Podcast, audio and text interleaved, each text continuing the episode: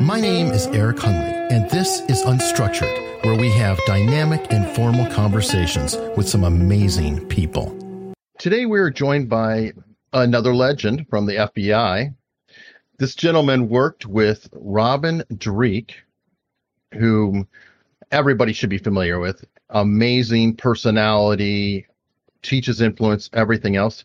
This is Jack Schafer, who wrote The Like Switch. And it is a fantastic book on how to influence people, how to essentially build a relationship, albeit up to a friendship, to either collect evidence or establish rapport, uh, many different directions. How are you doing today, Jack? I'm doing well. Thank you. Well, thank you so much for coming on. And right before we hit, went live, we started talking and things get exciting.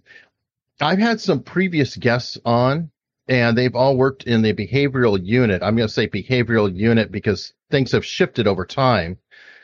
But I've had Ken Lanning on, Jim Clemente, Jim Fitzgerald, Robin Dreeke, Chris Voss. What is the timeline for all these folks? Well, basically, the behavioral analysis unit began with John Douglas. And he first started cataloging and observing behaviors based on criminal criminals and their activities. And they formed what's called the Behavioral Analysis Unit. And their basic job was to go to crime scenes and figure out who did it based on the artifacts at the crime scene. And the be- behavioral analysis program split from the BAU. And we pr- primarily dealt with uh, suspects or subjects that were known to us. And then what we would do is uh, dissect their personalities, look for vulnerabilities in their personalities, and then develop strategies to interview them or get them to work with us in the case of spies. So the BAU typically did the criminal work, and the BAP, the Behavioral Analysis Program, typically worked for the National Security Unit, and we uh, usually had a, a suspect in mind and a target that we would work with to try to find strategies to get them to work for us. Okay, interesting. Did you have any kind of overlap, like people that maybe you didn't know? Uh, for example, Carlos the Jackal. I don't think he was known for a long time exactly who he was, or am I incorrect? No, well, they didn't know who he was, but I, I think that was before our time. The behavioral oh. analysis program started around in the late 80s, early 90s okay. is when it started picking up. And that's when they split off from the BAU because they have the BAU and the BAP have two distinct uh, functions. One is criminal, and the other one is national security. So we handle counterterrorism, counter espionage, espionage. Okay, that's fascinating. So, is there uh, an investigative element, or is it just strictly a recruitment and espionage element? Uh, in the B, in the behavioral analysis program, we're we're uh, recruitment, we uh, help people interrogate. We we assist agents in interrogating spies or potential spies. Help them recruit people. What are the best ways to handle uh, recruitments or spotting and assessing? So we dealt mostly with the human side, and the behavioral analysis unit handled the criminal side. So they, they have two different functions. And when you talk national security, it's not necessarily foreign threats too. From what I understand, you investigated a, uh, an FBI agent at one time who was working a, I guess you'd say a source or informant, and you determined that the relationship may have been closer when you were watching their body language. Oh, absolutely. Yeah. That happened in uh, Los Angeles, and I uh, participated in that investigation. So we work domestic and international, as long as it's okay. within the realm of national security. Now, do you work hand in hand with the CIA? Because I know the CIA is not allowed to do anything if it's a citizen. That's correct. Uh, typically, I worked. Uh, most cases that we worked were uh, cases that were domestic, and if we had international cases, we would have to work with the CIA because they have tremendous resources overseas. So in the domestic cases, we did it ourselves. And in the international cases, we worked with the CIA and other intelligence agencies you know, the military. Also have a, a I don't know if it's a liaison or a legal attaché group. Do you work with them too? I know um, I've had Eugene Casey on, and he interviewed Carlos the Jackal when he was stationed in uh, Paris, I believe, uh, attached to the embassy. Yeah, we, we didn't have much to do with the uh, legal attaches except for they ran liaison leads for us in foreign countries. Other than that, I didn't have any personal interaction with them. All right, well, on the domestic side, and I want to bring it in with Robin too. I think he has mentioned that he worked the Robert Hanssen case. Did you as well, or was that a different time period? That was a different time period for me. I did not work the Robert Hanssen case. I was a rookie at the time, and they didn't think oh, uh, I was uh, had enough experience to work the case. Wow. What are there any cases you can talk about that are particularly high profile that it's safe to name names because you know they've already been convicted or whatever? Well, I worked with uh, John. Uh, I worked on. Uh, there was a uh, person in Lockheed that was selling stealth technology to a foreign government. We got wind of it, and we set up a double agent operation. In other words, we pretended, or a false flag operation. We attend. We pretended to be somebody from a different country, and we mm-hmm. approached uh, John Charlton and uh, told him we were interested in buying the, the information that he was selling. And he, we spent about six or eight months on that case, and he turned over a lot of classified information to us, uh, to our undercover agent, and we were subsequently able to uh, prosecute him. And he pled guilty and served some time in prison. That's fascinating. I've had a couple undercover people too, and they were saying that FBI occasionally will own a store of sorts or like a warehouse or they may set up a scenario. Is that something you're familiar with? Yeah, we, we would do that. Whatever the, the, the case requires, we would uh, set up whatever's necessary to uh, give us the highest probability of success. And if that means setting up a front uh, store or a company, then we would do that, set up apartments or whatever is required in the case. But those are typically do, larger cases. Okay. Do they sometimes last a longer period of time? Like you can might have a store for say ten years and it catches multiple people or yeah. I, I, recall uh, a while ago early in my career, they opened up a uh, storefront and they were selling uh, stolen goods. So it was a fencing operation. So they would videotape uh, everybody that came in to sell uh, stolen property. And at the end of the, a year, I think it was, or a year and a half, they they uh, uh, were able to arrest all the people and they had them on videotape. Is that a problem that you run into where I, I, guess you're not undercover per se? And I know Robin always talks about how he's very straightforward. Like day one, he's FBI. He, everybody knows he's FBI. Even when he's recruiting, he, he uses relationship building and the rapport skills that you teach to turn people. Whereas undercover people who I've had on have run into problems where they run out of budget or they pull them back where they're not allowed to interact and then they send them back two two months later and that can really mess with the uh, investigation. Yeah that's why it's a, it's a very complex when you run undercover operations people don't realize how complex it is. There's a lot of moving parts. Everything it, everything has to to be working well and if one of the pieces doesn't work then the machine breaks down the undercover operation breaks down so you have to have a, a good case agent running the operation to keep everything together. Have you ever done any of these? Yeah, I've done several undercover operations, and uh, it's a lot of work. And you're almost like a director in a movie or a, a play because you, you're in charge of the props. The stage is your undercover theater, and you're you have props, you have dialogue, you have you have to recruit the right actors to play the part so you spend a lot of time screening actors, you know, other undercover agents that you want to make sure they have the right personality, they have language skills, they have the intellect and the knowledge to deal with your undercover target. And then once the operation begins, then you have to be, have surveillance, you have to have counter surveillance, You have to make sure that the, the operation is safe. You have to make sure that the, your security is maintained and nobody can find out about it so the target won't learn that he's a target of an undercover operation. And then there's always things that go wrong. And you know how the military says is, you know, you might have a good battle plan, but the first engagement, the battle plan falls apart. First casualty of war is the plan.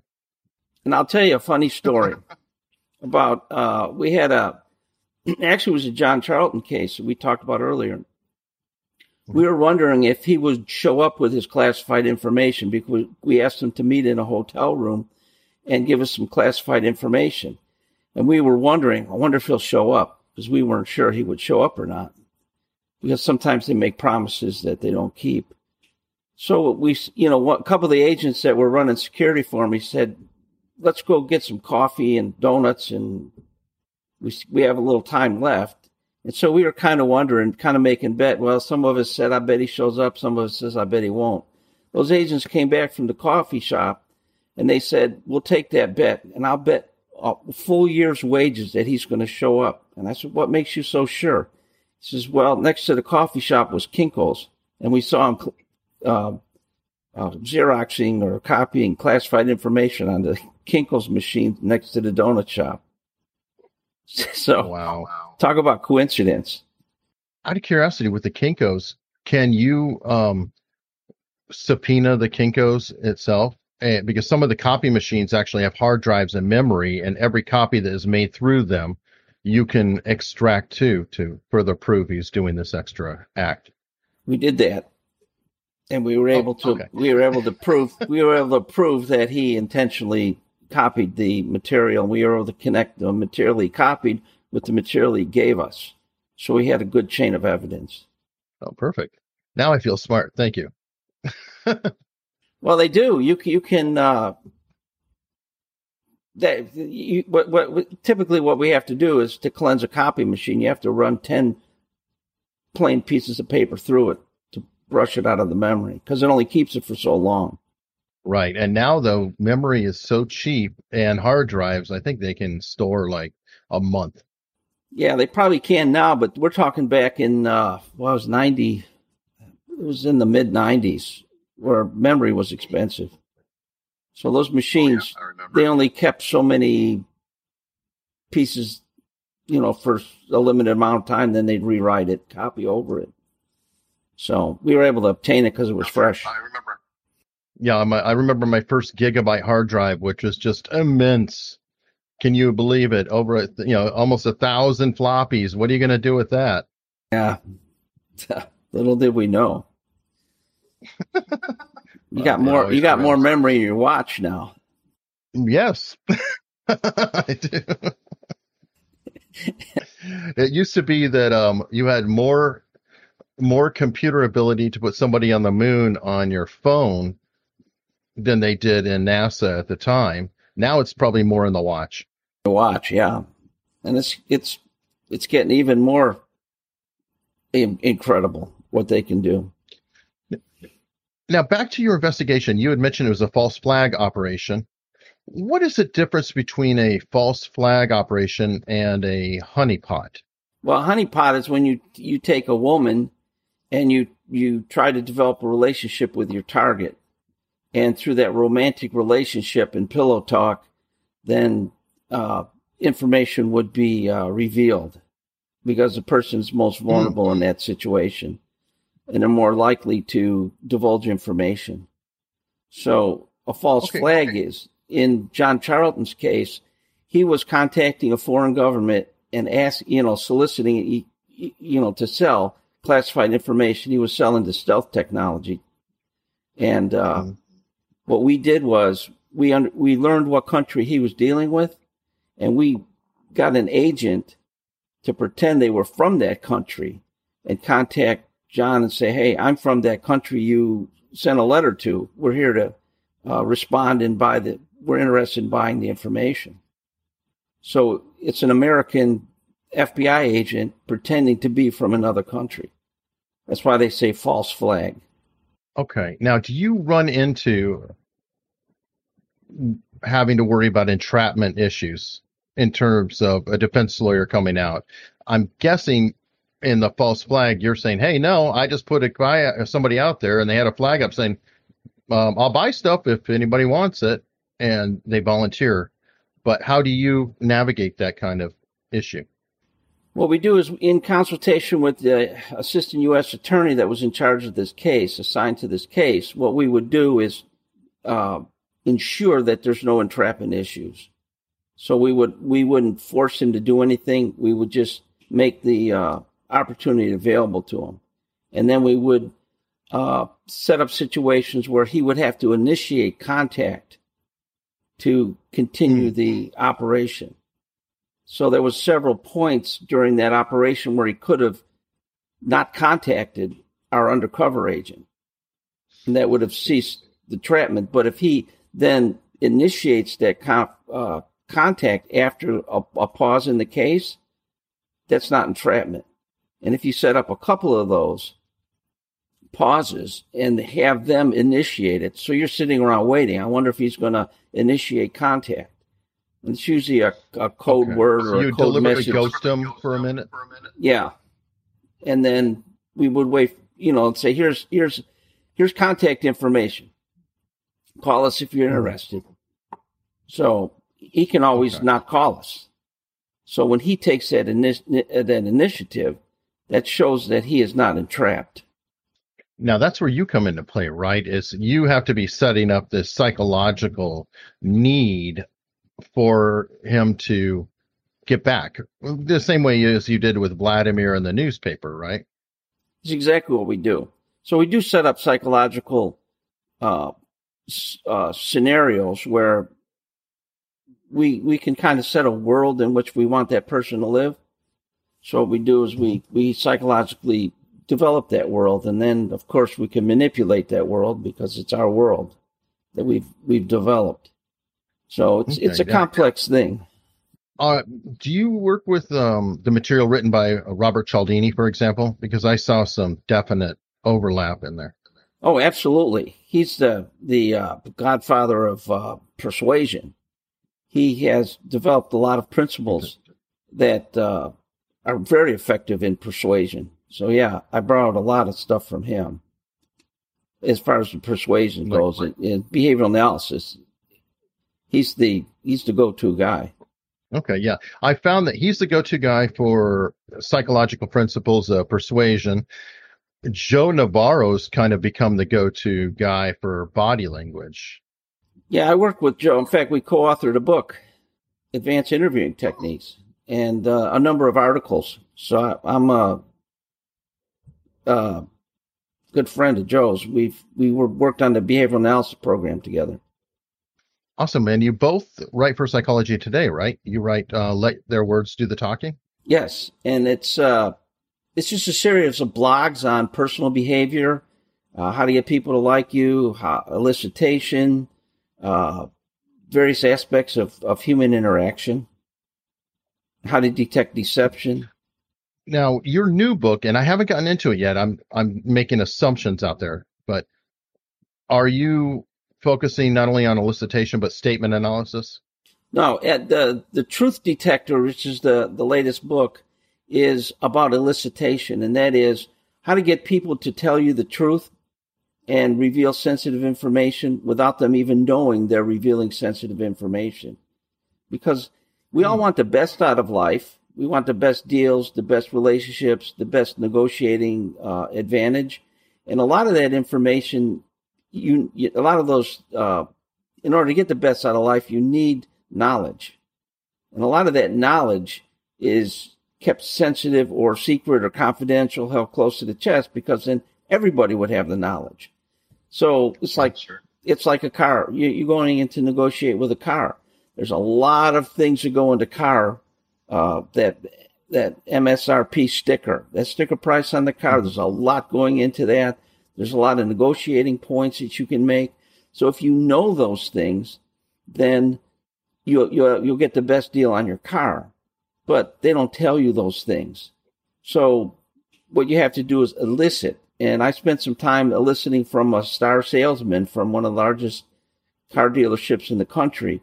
And through just casual conversation using elicitation tools, I learned a lot of insider information that helps me mm. uh, buy cars. That's awesome. You talked about elicitation in the like switch too. I know um, when you were buying uh, some jewelry for your wife, and you've got information out of them. What I love about the angle of truth detection is we spend a lot of time worrying about whether somebody is lying. And some legends I've talked to, like Avinoam um, Sapir, who brought statement analysis in from Israel, is very focused on saying you don't care about that. You've you've got to find the truth, and then everything that goes away from that is the problem. And a lot of people are kind of backwards on that. Right. Well, he he worked. Uh, I I actually took a number of his courses, and uh, oh. I've subsequently uh, learned a lot about statement analysis. I wrote a book, Psychological Narrative Analysis. It's a uh, oh, professional a professional method to detect deception in oral and written communications, and that was my specialty in the BAP unit. I uh, analyzed statements, uh, analyzed interrog- interrogation transcripts, and uh, anything that had to do with the written word. And as an offshoot from that, there's this elicitation technique. Elicitation is a powerful technique because a lot of people spend mm-hmm. time trying to detect deception. And mm-hmm. in those cases, people typically know that and they put their shields up. But if you ask people questions, then their shields go up. But elicitation is right. it's painless. You don't ask any questions. People will like you and they will thank you after the conversation. And yet they will not they will not have known that they revealed a lot of personal information. It's very powerful for bad guys too though right? Uh, kevin mitnick uh, famous world famous hacker is probably one of the best social engineers in history. I don't know if he was a great programmer but he was very good at elicitation and getting people to reveal things so he could hack them yeah, and and that's what con con artists use all the time when they steal people's identities. And that's another uh, point we bring bring up in the book is you have to know the techniques people use to get personal information from you in order to protect yourself from being a victim. So there's something called name it and claim it. In other words, if a person comes up to you and talks to you, and then you recognize that technique is something that we that we talked about in the book, you can say, aha, that's an elicit- elicitation technique. That person wants to get my personal information, and that's called the presumptive statement, which is an elicitation. That's a presumptive statement. Mm-hmm. You name it, you claim it, and then you protect yourself. Do you do it out loud? No, well, typically you do it inside your head. But one time, I'll tell you what happened once when my my son was uh, trying to negotiate a deal for a car, and I told him name name it and claim it. So every time the salesman came up with a technique, he'd say, "Oh, that's a puppy dog. That's emotional effects. That's this and the and the." Uh, I, I I just did that so he could practice recognizing techniques and saying them out loud. And then, of course, the salesman goes oh, like, wow. "Where are you getting this information from? You must know somebody who sells cars." so, but you don't have to you don't have to say it out loud. But you know, you have to at least recognize if a stranger comes up to you and asks, doesn't ask questions, but initiates a conversation, and you recognize those techniques, presumptive, third party perspective, bracketing, one of the techniques we outline in the book, then you could say to yourself, whoa, they're trying to get information from me, sensitive information, mm. and I'm not going to allow it because that's a technique I learned about. I want to name it, claim it, and then you protect yourself. So the book works both ways. It will help you be proactive to get information, and it'll help you be reactive or defensive to protect yourself. Because, like the the ring, you know, I wanted to mm-hmm. get the best deal on a ring. You have to know the markup, the salesperson's commission. What what are people? Will how low is that uh, merchant willing to go for that ring? And it, and I elicited all that information from the clerk and therefore, I did the calculations quickly in my mind and I said, aha, this is what he'll probably sell the ring for. And then you can get the best deal. So, I mean, you can do it with real estate, you can do it with your kids. you know, oftentimes parents want to know what their kids are doing, but the kids are, are a lot of times reluctant to do it. Elicitation is perfect to get your, your, your, to set up an environment where your child wants to tell you things, not because they have to or mm-hmm. they're forced to. They want to because of the environment you set up through, through elicitation. You know, bringing all this up, there's something that you could really help with. I've had it come in the comments before from different people who are, let's say, not mechanically inclined, and they are wondering if they take their car to a mechanic and supposedly a repair is done or a series of repairs are done, are there any techniques to find out if the actual repairs were done or were legitimate? What would you recommend as maybe a question and answer path that they could do that could elicit that information? Well, what I generally do is ask for the part. You say that part is bad, show me the part. Take it off the car, replace okay, it, so show me the part. And then that, that, that that typically will let you know whether the part's broken or not. True. True. Okay. But the, a better line would be you talk to your you you you, you interview your mechanic and say, mm-hmm. you ask him questions like, uh, well, I, am trying to think of some questions you could ask a mechanic. You could, you could ask him, uh, how, how he does things to find out if he's got integrity. Or you could test him by, by saying this, this, I think this part is bad. And then you can run a, a what we call vetting and I've done that once or twice. I went into a, a mechanic. I said, I think that part's broken. You, I think you need to replace it. Good mechanic will come back and say, no, that part's good. There's no replacement necessary. So you vetted. What we do with spies a lot of times before we send them out on the big mission, we always have them do a bunch of little missions to vet them, to make sure that they're they're being honest with us when they do things and that they can do things. So that's mm. one way you could test a mechanic. Mm. Okay. Do you ever release bad information just to see what what comes back to you? Yeah, it's called a poison pill. So we want to mm. know how things, uh, how how information is transferred from one person to a foreign government. So what we do is we send out a poison pill, and what that does is that's the only, there's only one person that has informa- that information. We give it to another person. Now there's two people that have it. If it shows up anywhere else, it has to come from one of those two people. And it's not coming from us. So it's coming from the guy we gave it to.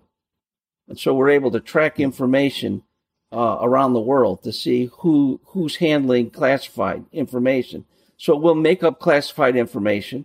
Well, it's just all made up stuff. We'll classify it mm-hmm. and then send it out. We'll give it to our supposed, you know, asset and if it shows up in a foreign government, then we know that he gave it to him and we could track it.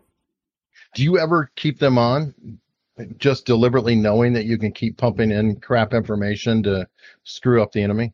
Oh, absolutely. We send a lot of disinformation through our assets. They unwittingly are passing a lot of information to uh, foreign governments that that kind of mess so they're so helpful. They well, yeah, even even if, there's a lot of things you can do. It's it's it's a it's a little bit different than working criminal work because you can use a lot more creativity. Yeah, that's true because you don't have to go to court afterward and get accused of entrapment or anything else because I'm guessing a lot of the people you're dealing with, you're never going to arrest or have in custody or anything else. They're either diplomats and probably have some kind of immunity or they're just foreign actors. They just go home, and you're never going to get them. Uh, well, I, I, can give you a case that I, I brought out in the I, I, I talked about in the like switch, and that was a, a, a North Korean was in my area of operation, and they suspected him of being a, an agent of North Korea, and hmm. they wanted me to see what I could do with him, see if he, he will work with us as a double agent, or see if he you know who he's recruited and what his his mission is.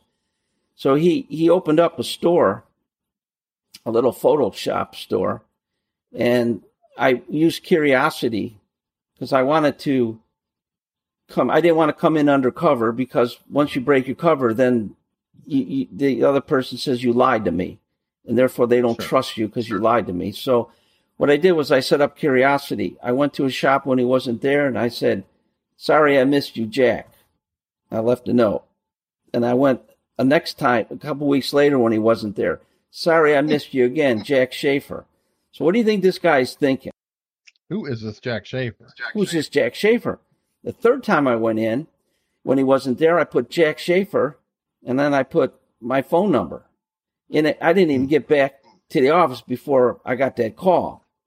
You know, it was a cold call. So I got the cold call, and then I went to his shop when he was really busy. And I walked in and said, Jack Schafer, FBI, and I, I showed him my creds. And of course, if he's an agent, he's going to go into panic mode. And I, I want to talk to him when he's not in his panic mode. So I says, I told him, I'll come back when you're not so busy. Hmm. And when I did go back, he had calmed down and kind of readied himself for the interview. So then I said, why don't we walk down to the near, uh, cafe that was a couple blocks away? And the reason I did that is to get him away from his uh, home turf where he felt comfortable. And when we stroll, we, we are predisposed to talk because anytime we stroll with people or walk with people, we have a tendency to talk. And the second thing is, I went into this restaurant and I wanted to buy him something for several reasons. The first reason is uh, 70% of all information is shared over food and drink. So think Hmm. about the last time you shared information, it was Sure. typically over food and drink. The, the second reason I wanted to uh, set up reciprocity. If I buy him food and drink, and in this case coffee, then he's going to have a predisposition to reciprocate by giving me something, and that's personal information. The third reason is I look at where he places his cup. If he places his cup between me and him, that forms a barrier. That means he's not yet ready to talk. We haven't developed rapport strong enough for me to ask delicate questions.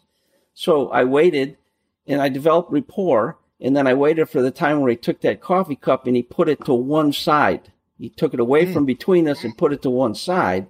And that signals that rapport had been developed. So those are all the reasons. And then he asked me, he says, So, Mr. Schafer, what do you want? I said, Well, you called me. You must have something on your mind. What do you want to talk about? Oh, you have a subversive sense of humor.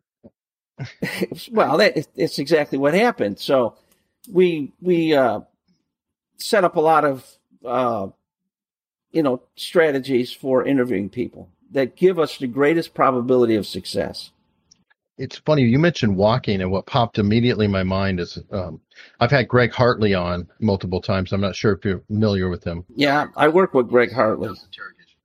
Uh, okay, I know him quite well. he was saying that uh, all interrogation leads back to the Nazi Hanns Scharff. Yes, and that's I I gave a, a chapter on Hans in the in the Truth Detector. Oh, I can't wait to read this. He used elicitation techniques on the the prisoners and got more information than the Gestapo did using uh, torture. Walk Fascinating man. He- he's he's considered the the the grandfather of uh, elicitation. Well, and you know what's interesting is all the elicitation techniques are very familiar in the intelligence world because that's what we thrive on. Those are our tools of the trade. But Sure. very few people outside the intelligence world realize the power of elicitation in learning about deals when they when you go to buy a house. Recently, my wife and I were looking at a house, and we wondered if there was. Uh, somebody told us that some of the houses have low water or high water levels, and and the basements tend to flood.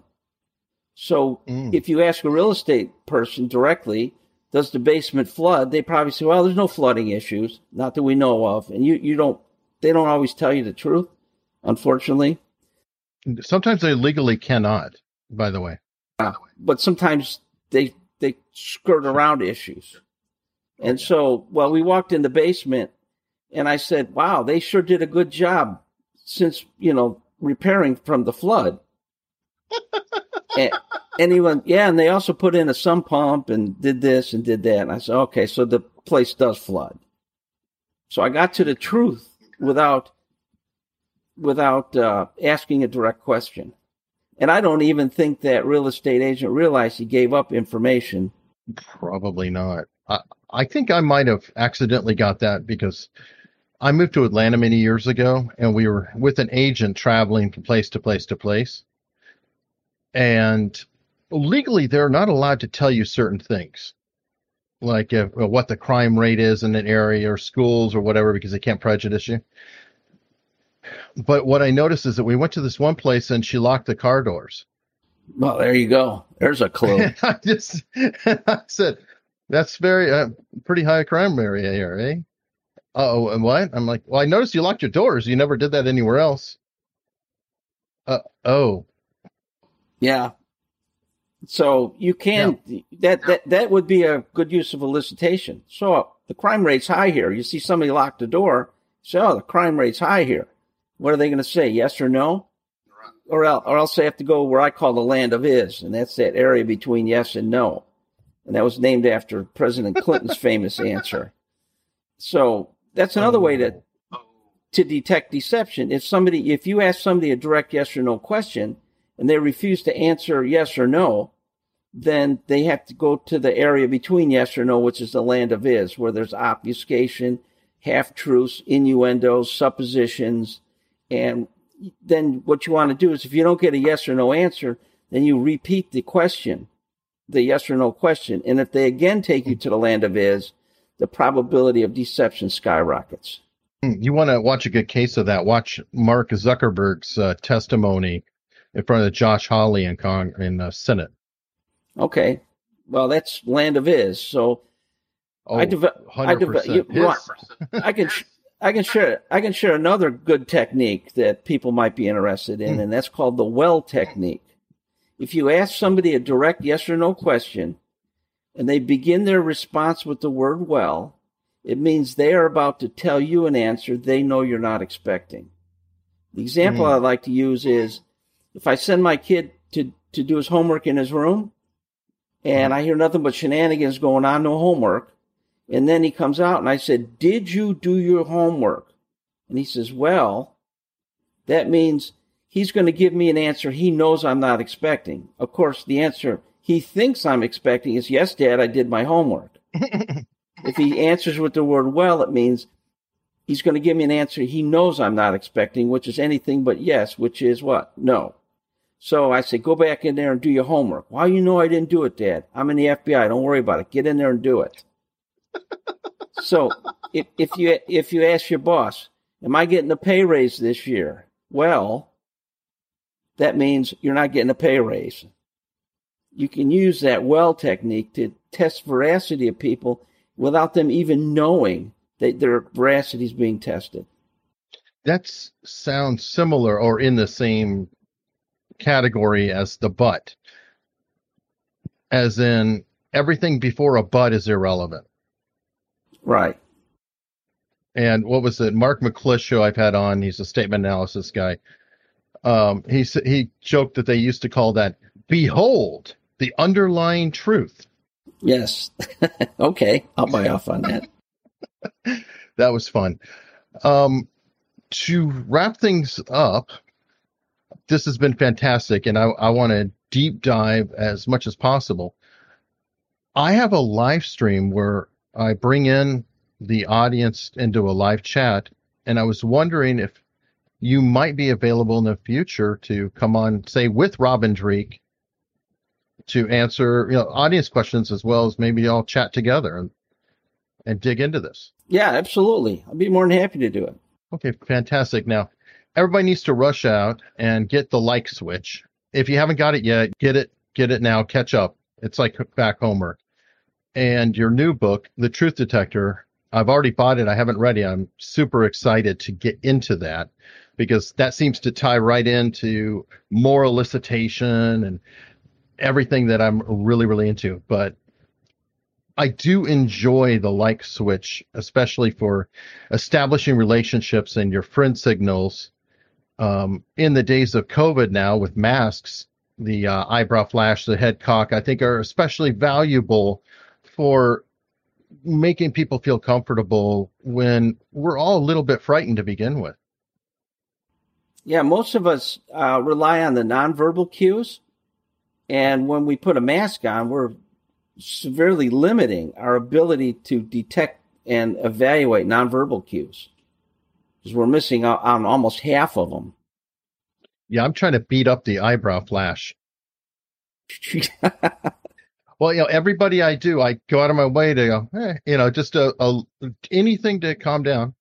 Uh, well, you know, it's a long distance friend signal, and if you uh, approach people, and once I notify people or make them aware of the the the eyebrow flash, they say I didn't realize, but I do this hundreds of times a day, and I go, yeah, you do, but I, how come I never noticed it before?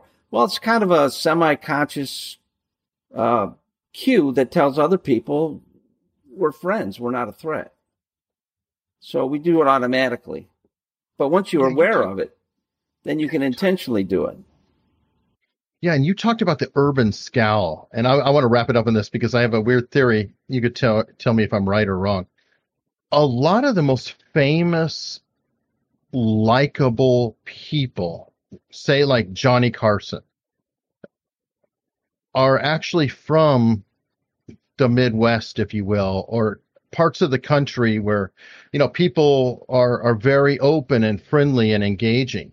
Do you think that perhaps that sort of upbringing in the small town or open society could have been an um, unintentional or unrealized advantage to where they were performing all these techniques, even though they never realized they were taught these techniques. And going to New York, they're like, holy cow, this person is just really nice. Yeah, I think you're right because I grew up in the south side of Chicago and you have to walk around with the urban scouts so you, don't become prey. Mm-hmm. And yet I met my, my future wife out in the suburbs and I went out in the suburbs and all her friends thought I was mean. They didn't want to talk to me because I walked around in the suburbs with my urban scowl. And then when my wife mentioned it to me, I said, Oh, I better get rid of the urban scowl because I'm in an environment where I don't have to be on guard from predators all the time. So once I realized that, then I was able to use it in different environments intentionally. So if you see a panhandler Give him the urban scowl. Don't look at him. Don't give him an eyebrow flash. Don't smile. Don't do anything. Just walk right by with a stern face. Mm. And then they won't approach you at all. So you avoid a lot of situations okay. Okay. by knowing how to just what what what nonverbal cues to display in different situations. Yeah, and I appreciate you bringing that up because you know I'd be walking around always being, "Hey, look at me," and I used to get hit up by panhandlers all the time. Now I've got it to where um, I have headphones in, whether they're on or off, they're always on. I never yeah. hear them. Hey, sir, sir. yeah, that works. well, that's a cheat, but well, that's a that's a that's a, a, a, a shoot offshoot of the uh, the urban scowl. You're just not giving anybody any attention and what it is is it's negative attention. You know, it's it's I don't even want to hear you. Definitely, definitely. Well, Jack, this has been wonderful. Thank you so much. Thanks for listening. And if you like what you heard, please consider subscribing for free. And I mean for free. It is always free. There's no billing, anything else. You can subscribe in your player of choice, which is probably right in your hands, or you can go to unstructuredpod.com, and there are plenty of links there. Thank you so much. And in the spirit of sharing, here's a couple more shows you may want to check out. What Was That Like might just be the most intriguing podcast you'll ever hear.